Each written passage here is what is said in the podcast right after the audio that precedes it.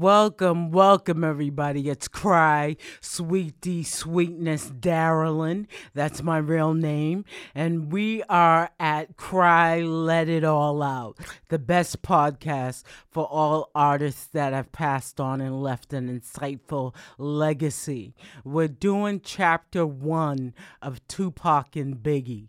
We're going back to chapter 1 to finish it up of Tupac and Biggie, The Killing of Tupac Shakur by Kathy Scott. Hope all is well. I love you all.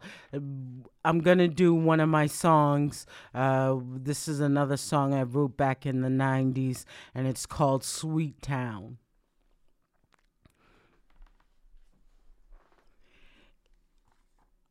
It's a sweet town, listen to the sound, tell me are you down, make you run for higher ground, make you feel biased, you don't want no other girl, I try it, you don't have to lie us, with the straight up gift of making you say oh boy, while you're feeling the joy, and we'll explore, you'll come back for more, like Prince will say I truly adore you, I know you've been waiting a long time for this rhyme, baby, I'm inclined, like Red Man, I'll blow your mind, so let me take you there, baby, I swear that you won't compare it to no other. I'll be your number one lover. So would you like to come listen to the drum? Are you done deciding? Baby, I'm not timing the moment. Honey, don't you know it's the sweetness, your weakness. Eat this. It's nothing but the flavor that you savor. I do hard labor. Make you want to put it on all morning long, but you gets gonged. Don't even try it. You're in sweet time, bound to catch a cavity. 'Cause it's the sweet. Don't even try it, you're in sweet town, bound to catch a cavity, 'cause it's the sweet. He's grabbing my thighs. I'm giving him the ride of his life, not being trife. Like Shannon, give me the night to let me feel your sweat. Baby, get me wet. I never upset the flow. Don't you know? Here we go. Now I'm wet, sweet, like your mouth chewing juicy fruit, yo. Please me. Don't tease me. Baby, just squeeze the ass. I bet you I'll outlast. I'm the jockey, not being cocky, just saying what they told me. So how can you scold me for my tongue, G? This is who I want to be. Me for me. No one else but Sweet D to give it to you all. Better than shopping at the mall. You're at my beck and call. Make you say yes, yes, y'all. Don't even try it. You're in Sweet Town, bound to catch a cavity. 'Cause it's the sweet. Don't even try it. You're in Sweet Town, bound to catch a cavity. 'Cause it's the sweet.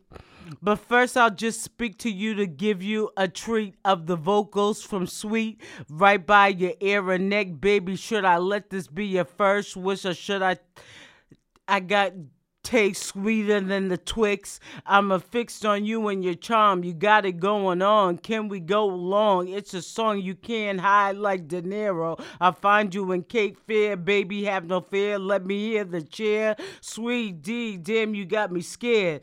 I can't handle it. Now that's the way I like it. Now baby, just spike it with that extra juice. Get me loose. Put me in the mood. Not trying to be rude, but I want to feel it to show me what you can do. And then I'll give it back 3 times as fat. So tell me where you at. Don't even try it. You're in Sweet Town, bound to catch a cavity. 'Cause it's the sweet. Don't even try it. You're in Sweet Town, bound to catch a cavity. 'Cause it's the sweet. You won't have to complain. Baby, it's your pudding tang. The phone just rang and you just ignored it 'cause you're not for it. The interruptions of the instructions and sexual constructions always fussing for some of the sweet and rough stuff. Baby, give it up. Tell me what's up. Like a diabetic fit needing some sweet shit. Honey, this is it. Then kiss your back and say it's all that. Bring you back to yourself. Make you feel wealth. I'm not playing. Listen to what I'm saying. It only takes 2, me and you, to go through Sweet Town. Don't even try it. You're in Sweet Town, bound to catch a cavity. 'Cause it's the sweet. Don't even try it. You're in Sweet Town, bound to catch a cavity. 'Cause it's the sweet. That's called Sweet Town. I'm hailing from Boston, Massachusetts. And it's the sweet town up here, if you didn't know. Cry, Let It All Out, the podcast. I'm Cry 2, gonna feature some raps with my name from Cry as well coming up soon. Okay, so we stopped the first podcast on page 8. This is The Killing of Tupac Shakur by Kathy Scott. They saw the black man in trouble trying to make a getaway from the gunman. The Cadillac, according to witness, floored in and fled. The driver made a right turn onto Koval Lane and vanished. It happened so fast that by the time the bicycle cops arrived seconds later, there was no trace of the Cadillac. Drivers who witnessed the shooting stopped and stared dumbfounded. Other cars cut around them, driving over the crime scene and the spent bullets. Horrified pedestrians milled about the sidewalks. At least 6 cars behind Tupac tried chasing the Cadillac, and it sped south on Koval Lane, away from the scene. The rest stayed with Tupac and Suge. Suge panicked. He knew he had to find a doctor for Tupac, and quickly. Tupac looked like he was dying, bleeding to death. Oh, man. Suge was splattered with both Tupac's and his own blood. Tupac's breathing was labored and shallow, but his eyes were open wide, and he was alert. Suge had a flip Motorola cellular telephone with him, resting on the car's console, but he didn't use it to call 911 for help. With the adrenaline pumping and Tupac bleeding heavily as he sat slumped in the front seat, Suge somehow managed to make a U-turn in the heavy traffic, even though his car now had 2 flat tires. The bike cops saw about 10 cars pull U-turns and head west on Flamingo at a high rate of speed. Sergeant Greg McCurdy told the Las Vegas Sun, not all the cars stayed with Suge, though. Once they saw they were being followed by the cops, they followed. 3 followed him all the way to the strip. Both bicycle cops were at the rear of the caravan, pedaling fast behind them, tailing Suge's BMW, which was now headed toward the crowded strip. Why one officer didn't follow Suge while the other stayed at the shooting scene is surprising. Yeah. The officer said it was because they didn't know what had gone down at that point. They heard shots being fired. No questions about that. But they made a split-second decision not to stay and secure the scene. They felt it was more important to follow Suge and his entourage. It would prove to be the first of several questionable decisions made early on in the investigation. Yes, the scene of the shooting wasn't secured for maybe 20 minutes while cars and pedestrians trampled over the evidence. No one will ever know how many potential witnesses left the scene when no officers were there to hold them. As Suge made the U-turn, he said to Tupac, "You need a hospital. I'm going to get you to a hospital right now." "Hurry, Suge, hurry." "I need a hospital," Tupac replied. "You the one shot in the head? Don't you think you need a hospital?" he started moaning, but managed to utter, "Gotta keep your eyes open." With 3 cars full of associates still following close behind him, Suge, for some reason, headed back to the strip. Bike officer Paul E. Eller continued pedaling as he radioed for backup and medical assistance. 50 yards up Flamingo, Suge got snarled in traffic. He frantically weaved the BMW in and out of the left turn lane and over the median, then floored it. Suge made it to the strip, hitting a red light. Instead of stopping, though, he screeched through the intersection. His rims caught the center divider as he turned left onto the boulevard, giving the car its 3rd flat tire. Suge then straightened out the steering wheel and drove south down Las Vegas Boulevard. He weaved in and out of the busy traffic for a quarter of a mile, running another red light at Harmon Avenue. There, exactly a mile from the shooting scene, Suge Knight's BMW got caught up on the median, then lunged back onto the street and came to a grinding halt in the middle of the busy strip. It now had 4 flat tires. That's when the strip got really crazy.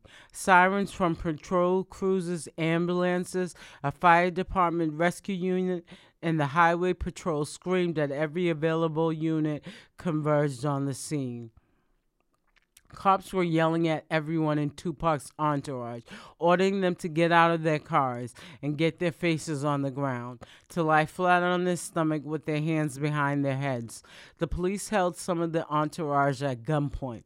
Even Suge Knight, bleeding from his head wound, was ordered to lie face down on the pavement until the police figured out what was going on.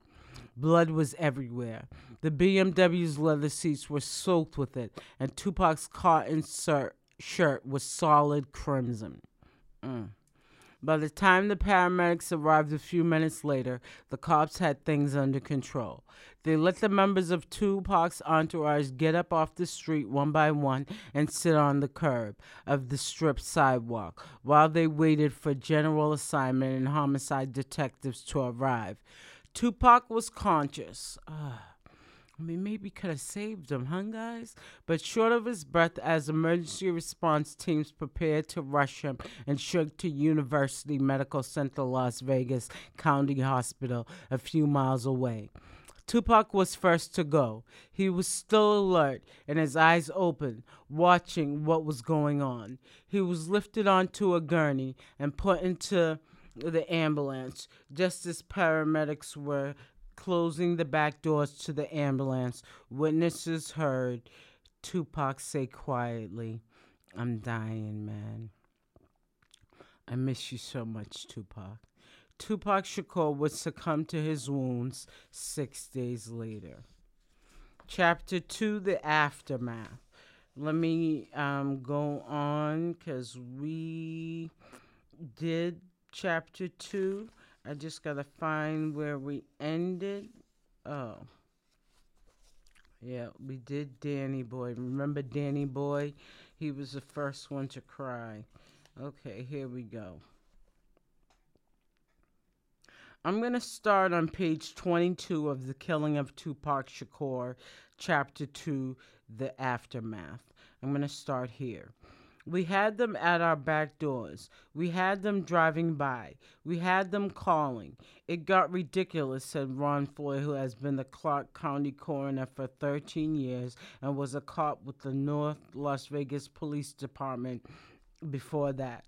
We had local ministers show up and say, "Suge wanted us here." I remember this. Okay, let me go down a little bit. All right, I'm going to go down a paragraph. Reporters and photographers waited outside the trauma unit for more than 2 hours for the hospital spokesman, Dale Pugh, to issue an official statement confirming that Tupac had died. One was Kevin Powell, a freelance rap journalist on assignment for Rolling Stone magazine, who befriended Tupac after interviewing him many times over several years. Powell looked sad as he stood by, notebook at his side, silently watching the group of mourners. Powell, a cast member on the MTV series Real World in 1992 and host writer for MTV's documentary Straight From the Hood, described Tupac as his friend and said he didn't think Tupac was going to die. I'm just going to say, America, I think we could have saved him. Powell called him tough, especially after surviving a shooting 2 years earlier. The Tupac he knew was a fighter. Reporters continued to wait as they accustomed to doing at crime scenes, hospitals, and courtrooms. Finally, they were told that Dale Pugh wouldn't be coming out after all. Apparently, he felt he might be putting himself in danger by walking outside of his hospital to talk to the media. "I never had a plan to come down and talk to the news media," Pugh said afterwards. "Our decision was made. We knew how we were going to handle it if Tupac passed away. Our efforts were to call everyone in the press. We had so many telephone calls concerning it. The media from around the world was calling, besides calls from fans. The hospital was deluged with calls about Tupac." Yay. "Our main thing was to inform the local media that he had died and then return telephone calls. That's how we handled it because of the volume. I don't think we've ever in the history of of this hospital held a press conference, nor will we probably ever do that. That's not the way we choose to handle that kind of thing. Many hospitals, especially in California, hold press conferences for high-profile people or events. Not in Las Vegas. To have celebrities here is not unusual, Pug said. We've had lots of them. I remember one out-of-state politician who was here, Bob Stupak, a flamboyant casino mogul who was nearly killed in a motorcycle accident in 1995, was here. That's well known. Brent Thurman, the national finals rodeo rider who died, was here. In none of those instances did we hold any sort of press conference. We did individual news interviews. As it turned out, it was a peaceful and somber crowd, mostly mourners, who stood outside the hospital that afternoon and into the evening. No one appeared to be threatening. Cars drove slowly by the hospital as word of Tupac Shakur's death spread on TV, radio, and the internet. Some passengers in the cars threw gang hand signs at the people standing outside, but no one reacted. Tupac's lyrics blared from some of their car stereos. Nice.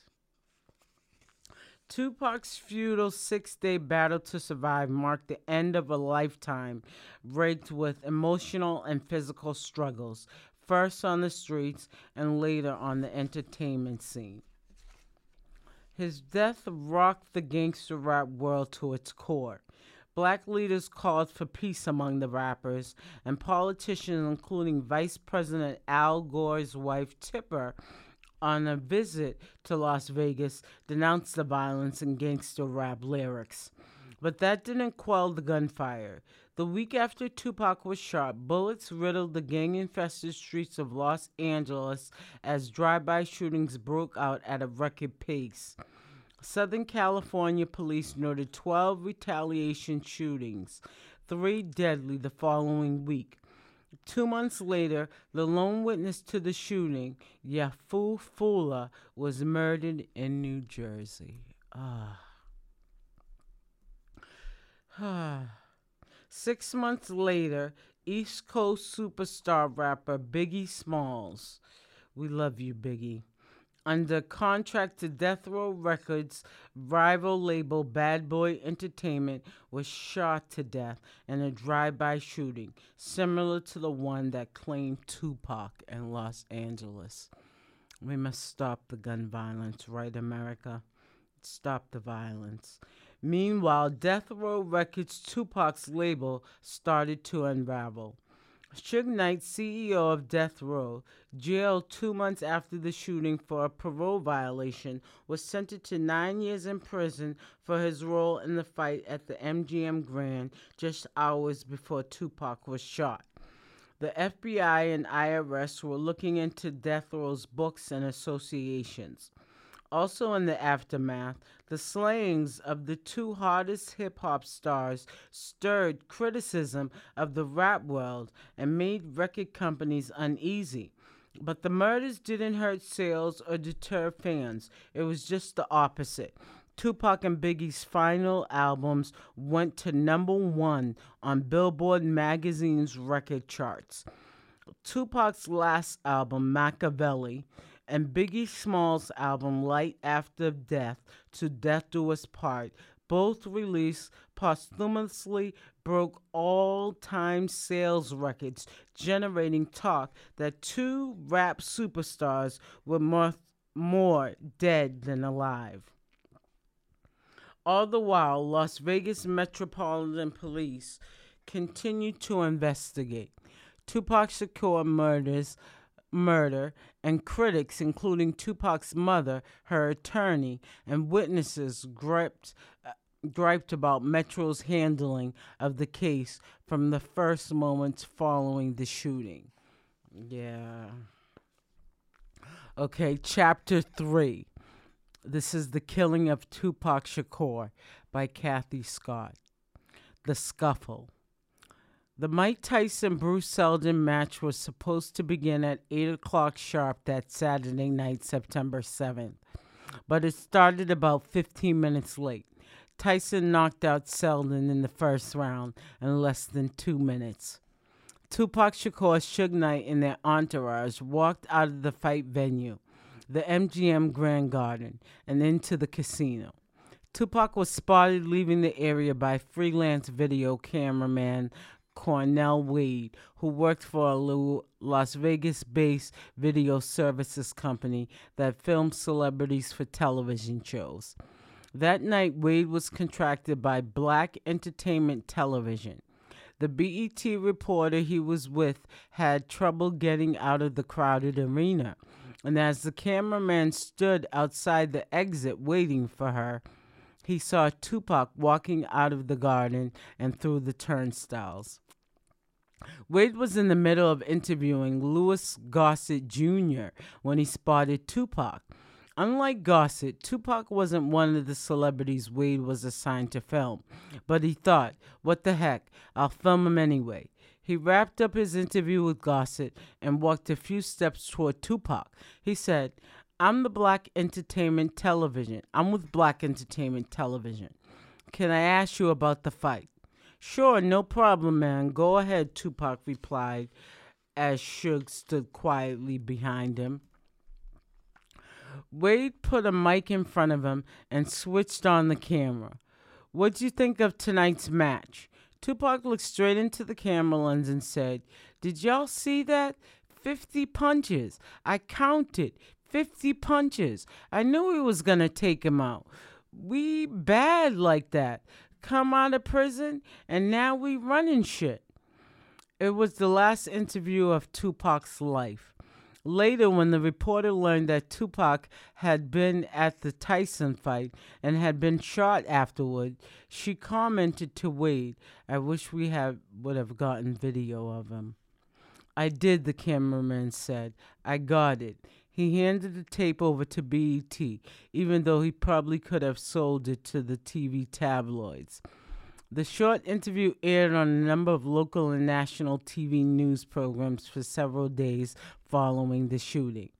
At 8:45 p.m., as Tupac, Suge, and their friends were walking through the casino on their way to pick up their cars at the valet parking, they ran into Orlando Tiv Anderson from Compton, California, and a fight ensued. Exactly what precipitated the fight is unknown, but there were rumors that Anderson, also known as Little Lando and Land, tried to grab a large gold medallion with the Death Row Records insignia from the neck of one of Tupac's friends. Tupac and the group, in turn, reportedly jumped Anderson. There were also reports that Tupac and Orlando had exchanged heated words earlier in the evening inside the Grand Garden, waiting for the bout to begin.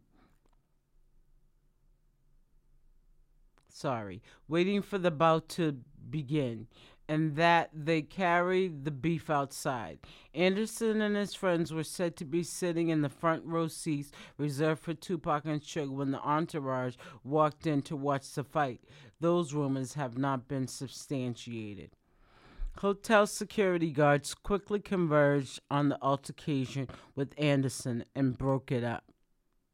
After the scuffle, Tupac and his crew hurriedly left the scene while an unnamed MGM Grand security guard called in Metro Police, already on the premises to work the fight.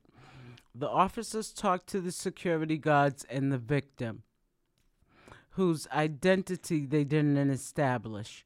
The Metro cops offered to take the man to the MGM Grand Security office in the basement to fill out a police incident report and sign a complaint, but the man declined.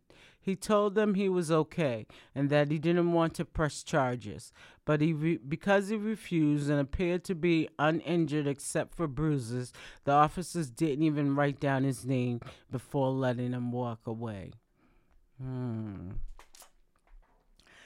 Now I'm gonna take a little break from the book and read a poem I wrote. Well, it's actually a rap song, but raps are poems, America. So I'm going to read this to you before the podcast ends. It's not what you say, it's what you do that makes a statement as remarkable as skies being blue. When the sun sets, take time to think what hasn't been finished. It's time for you to figure out what's most important to you. It's your life. Keep the faith.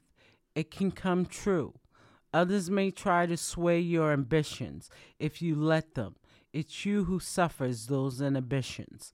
Listen, I wouldn't tell you anything without a reason. I've made it through the coldest winters and blossomed in the spring and summer seasons. My patience and determination to reach heights some may have thought unachievable to me. It was something I could not control, deep inside my heart and soul. I just can't let it go. Tell me, have you ever had the feeling so deep, so powerful, that no matter how hard you tried, it just wouldn't let go? An addiction for some, and this for me, it's the same thing. I love to do it. I want to do it. Every day and every way. Amen. Every day and every way, I flow special for the world to discover. Finding unmarked territory inhabited, leaving them with much to remember. Favorite month, October. Birth dates of mine and my mother's. My situation is never the worst. I figured I'd been given what he knew I could endure. Nothing you could do or say has any effect. I feel no pain. Anyway, I've been numbed. I sometimes show emotion, but most of the time when I do, it wasn't worth all the fussing.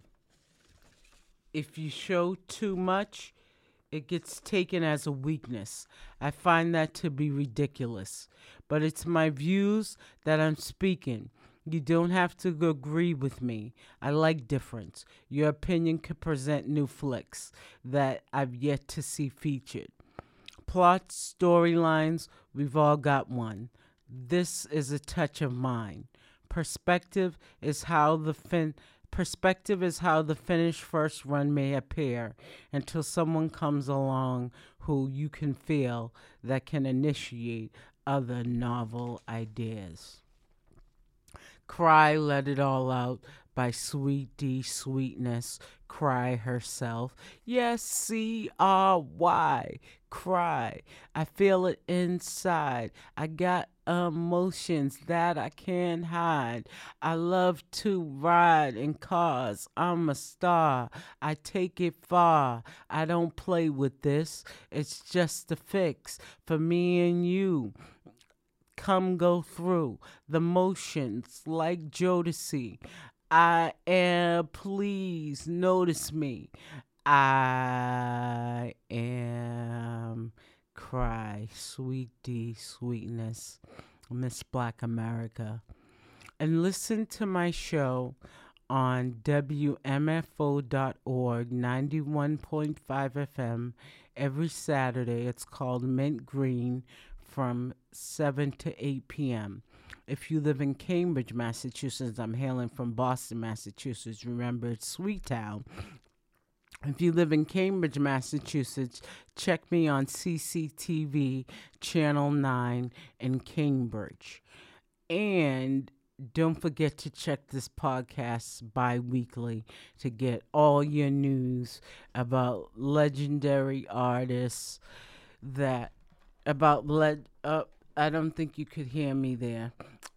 Don't forget to check this podcast about legendary artists that have passed on, that have left a remarkable insight. I love you guys. I miss you guys every time I'm not here. Hope you enjoy my raps. Gonna get some beats soon. And this is the end. Cry, let it all out. Sweet D, cry.